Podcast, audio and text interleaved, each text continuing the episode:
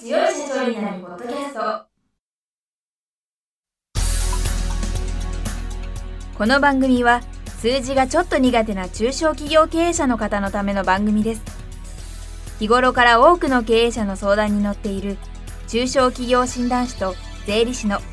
2人の対談形式で中小企業の現場の目線から専門知識を分かりやすく解説します。会社経営に数字を上手に活用していただくために会計税金融資などをテーマにお伝えしていきます。こんにちは。中小企業診断士の六角です。いつも数字に強い社長なるポッドキャストをお聞きいただきありがとうございます。今回もゲストに中小企業診断士の神谷俊彦先生をお招きしております。神谷先生今週もよろしくお願いいたします。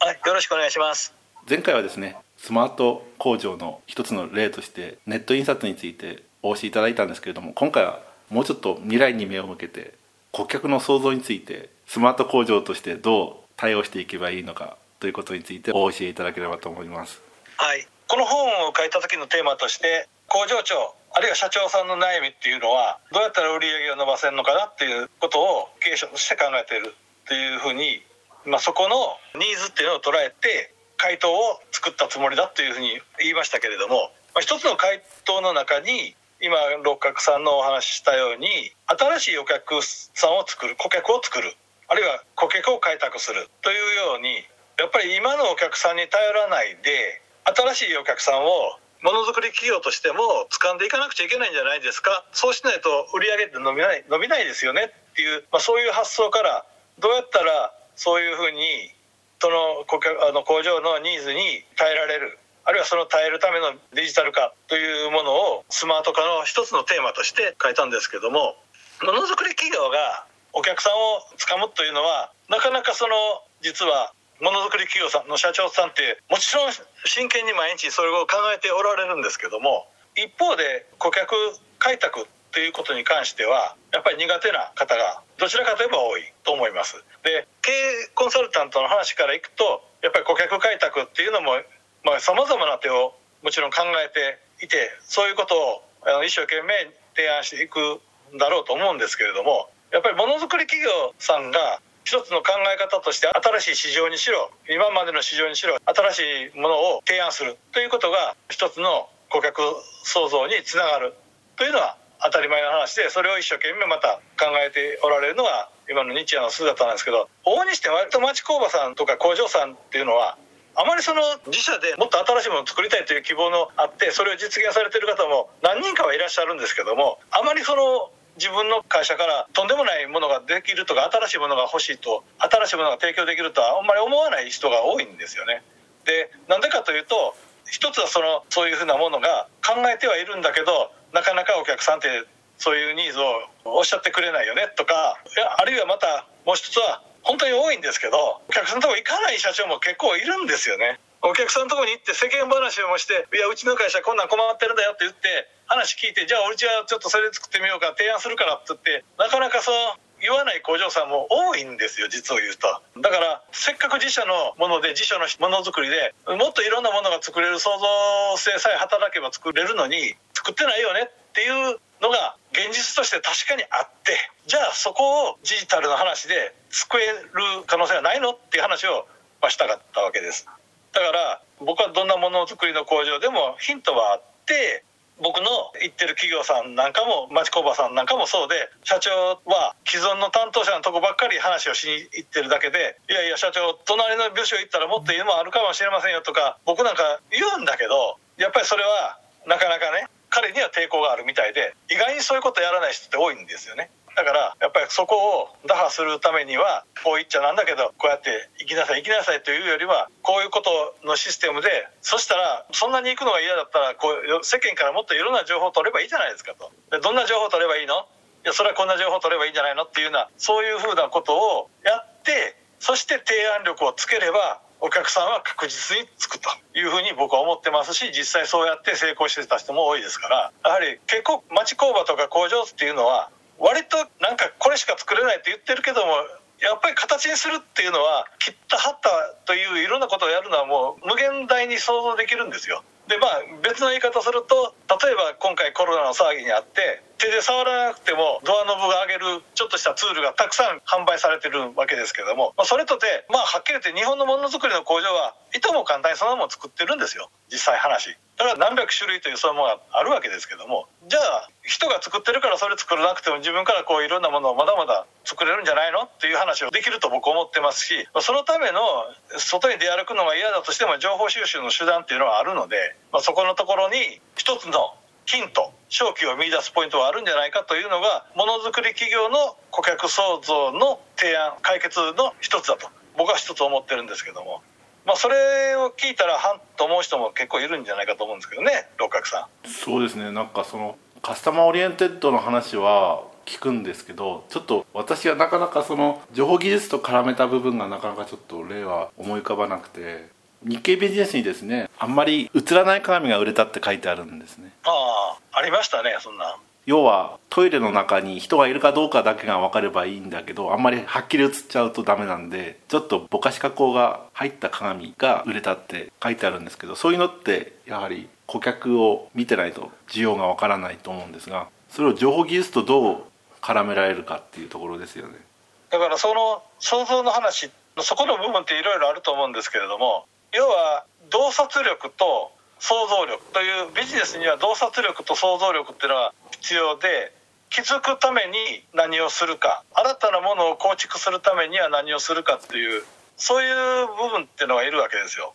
だから洞察力っていうのはにしても想像力っていうのもやっぱり鍛えないと力つかない。で今映りにくい鏡という話がありましたけどあれ映りにくい鏡が必要だよねっていう話と今度それを実現するためにはじゃあどんな素材を組み合わせたらできるんだろうねっていうようなことが多分研究をなされたわけですけれども最初にやっぱりその洞察力というのを駆使して「う映らない鏡っているよね」とこう思うには何をすればいいかという話なわけですけど洞察力というのをあるいはヒントを得るためにはある意味いろんな情報をやみくもに取っててはまあ無理なわけで何かしらのデータ例えば BI でビジネスインテリジェンスを使って企業の中のいろんなその稼働率を見たり経営指標を見たりしてそれを眺めてるうちにヒントも出てくるかもしれないしもう全くその日経ビジネス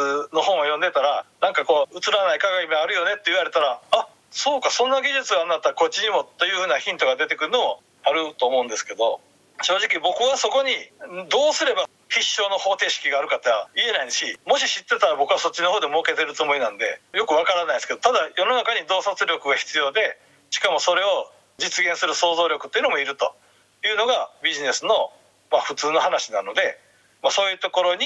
耐える機能をスマート工場は持つべきだろうと。いうことを実は言ってるんですけどそうですね。今言ったようなことをちゃんと変えとけばよかったんですけどまあそういうことなんですけど。それが顧客創造だと思ってます。もうちょっと情報技術に絡めた話で僕はちょっと思い浮かぶのはあんまり新しい話じゃないんですけど関東地方で言えば Suica ってありますよね。鉄道のカードですけどあれ、はい、タイムカードにしてる会社って言いますか？タイムカードとして Suica を使える会社があって。いや知らないです。いわゆる非接触カードってそんなに技術詳しく知らないんですけど買い物に使っているカードをそのまま会社の出退勤管理にも使えるらしいんですよ。おおなるほどなるほど。そうすると、買い物みたいな感覚で使えますよね。タイムカードただそれだけのことなんですけど、うん、あと似た話が確か戸越銀座だったと思うんですけど商店街のポイントカードも新しいカードを発行するんじゃなくて非接触型カードですね。確か。はいはい、うん、そうです。だから別にそのために発行するんじゃなくてなんか他で使ってるものをそのままポイントカードになるみたいなね。あご存知ですか？そうです戸越銀座自体の話は僕は知らないですけど、まあ、正直言ってそのような似たような発想もあちこちの商店街であります。昨日聞いたところって変な言い方ですけどそういうことをやろうとしてるし実は僕の行ってる会社さんでご支援したところもそっちの売る方に注力してる会社さんもあります。まあ、その商店街の話はねちょっと避けたいのは何をもって成功するか難しいんですけどね商店街はね。ただ商店街の話も一回また六角さんとやりたいんだけど、はい、いろいろ問題ありますからね。商店街活性化っていうよりはそういう機能を提供する会社としては要は今までだとカードを発行しなきゃいけないっていうものはなくなるしあとはかっこいい言葉で言うとネットワークの外部性を発揮できるわけですよね。そうですね。例えばポイントをね共通化できるかとか。だからそれはちょっと前までは考えられなかったって言いますかね。ネットがこんなに普及する前は提供できなかったものが提供できるようになってきたのかなそうですね。そういう意味ではネットの話もクラウドとインターネットっていうのは出てからいろんなビジネスの可能性が広がってクラウドという言葉だって実はそんなに昔から使ってるわけじゃないんだけど急にもうほとんど一般的な話になっちゃって。でクラウドがあるからこそ成功してるビジネスもいろいろあって。だからそういうことに関してちょっと今僕の先ほどの話にまた結びつけちゃいますけども気づく。あれ？という気づきというのがあって次にじゃあ利用したらこれができるよねっていう話につながってこう現在の社会が成り立ってる。という部分があるのでものづくりの工場もそういう流れというのを捉えて進めていきましょうね。っていうようなことをまあ僕は本としては主張してるんですけども、はい、だからこういうこと言うと神谷先生に怒られる可能性があるんですけども。怒りません。だから今回の話怒るわけないじゃないですか大先生いい今回の話って製造業に限定されない話をしちゃったんですけれどもはい、逆を言うと製造業だけの話で話できなくなってきてる時代になってんだと思うんですよね。ああそうかもしれませんね。そうですよね。どうしても僕は町工場とか工場に愛着があるからそっちの話を何とかしようって話にしてるんですけど言われてみれば、まあ、結局ビジネス全てにつながるようなことを当たり前に町工房もやっていこうよっていう話になってるのかもしれませんね。確かに。そうなんですだから顧客創造って製造業に限らない話なんですけどもでも製造業にとってとても大切で、はい、要は製造業って一昔前はものづくりとかね匠の技とかね伝統がどうのこうのっていう部分はまあそっちが今も大切だけど比重として高かったんですけども比重が他に移りつつある。要は今神谷先生おっしゃったような顧客創造の部分とかそれからデジタルツインとかそっちの部分に比重が高まってるので今回の話はもう製造業に限定されなくなってきてるんだろうなって私は感じました。そうですね。僕もそうとは気が付いてはいなかったけど言われてみれば全くそうですよね。今度はスマート商店って書いたら売れるかな？そういうことですよそれは何て言うんですかね話が長くなっちゃいますけどいい世の中になってきたって言いますか中小企業であってもいろんな大きな会社とボーダーレスにビジネスを展開できる機会になってきたなって思うんでそれは脅威でもあるしチャンスでもあるのかなって感じてます。いやもうおっしゃる通りだと思いますその通りですね本当そう思いますということでだいぶ時間をオーバーしてしまったので今回はここまでと。ね、はい、させていただければと思います。今回まで6回にわたり神谷先生にはスマート工場の作り方をテーマにお話いただきました。ぜひ神谷先生にいろんな質問をしたいという方はぜひ使いでわかるスマート工場の作り方という本をお読みになっていただいて端末にですね神谷先生の連絡先が書いてありますからポッドキャストを聞いたんでぜひご相談させてくださいと書き添えてご連絡いただければと思います。それでは神谷先生6週間にわたりありがとうございました。ありがとうございました。今回の対談はいかがでしたでしょうか？この番組では公開質問を募集中です2人のキャスターに回答してほしいという質問はこの番組の配信ブログの専用フォームで受付していますぜひお寄せください。またご意見ご感想も同様に専用フォームでお受けしております。配信ブログは検索エンジンで数字に強い社長と検索し最初に出てくるブログです。それでは次回もどうぞお楽しみに。